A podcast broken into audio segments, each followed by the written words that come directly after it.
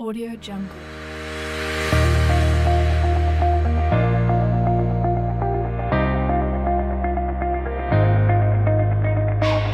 林弘樹の一部上場企業は28歳で辞めなさいこの番組では28歳で一部上場企業を辞め現在教育不動産事業を中心に2社の経営を行う林弘樹がこれから起業独立フリーランスとして自由度の高い生き方を目指したいと考えている方向けに必要な知識マインドをお伝えしていきますこんにちは、林です。え本日はですね、まあ、とにかく決断をしろというテーマで話をしていこうかなと思います。え僕はですね、まあ、今結構若い方から相談を受ける機会も多いんですけれども、まあ、その中でですね、まあ、やりたいことが分かりませんとかですね、自分がどう生きたいかが分かりませんというふうなですね、ことをこう相談される機会もですね、多かったりしますと。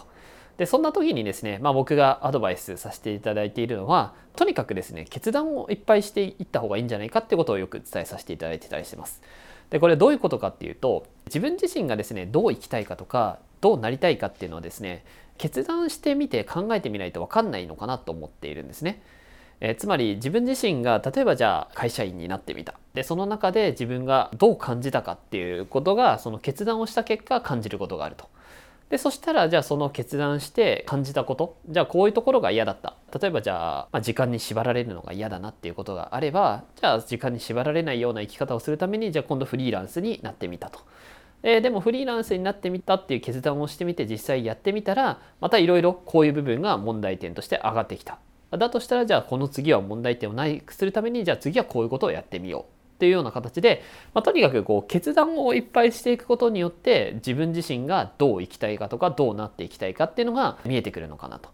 で多くの人は結構その他人が言ってるようなことを言ってることが多くてですね自分がどう感じるかっていうのはやっぱその自分にしかわからないんですね。他人がこういうふうな生き方がいいよねっていうふうに言ってることが必ずしも自分にとっていいかはわからない。つまりそれはやってみないとわからないし決断してみた結果どうかっていうことに過ぎないかなと思うんですね。だからとにかく決断して自分がどう感じてじゃあ次はどう生かすかっていうこの決断の連続でありそれをいっぱいやった人が自分の人生を生きていってるんじゃないのかなというふうに思います。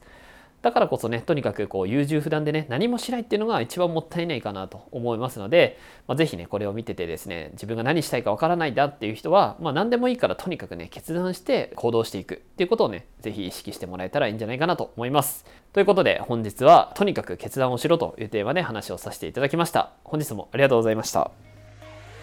本日の番組はいかがでしたでしょうか？この番組では林弘樹への質問を受け付けておりますご質問はツイッターにて林弘樹とローマ字で検索していただきツイッターのダイレクトメッセージにてご質問いただけたらと思います。たくさんのご応募お待ちしております。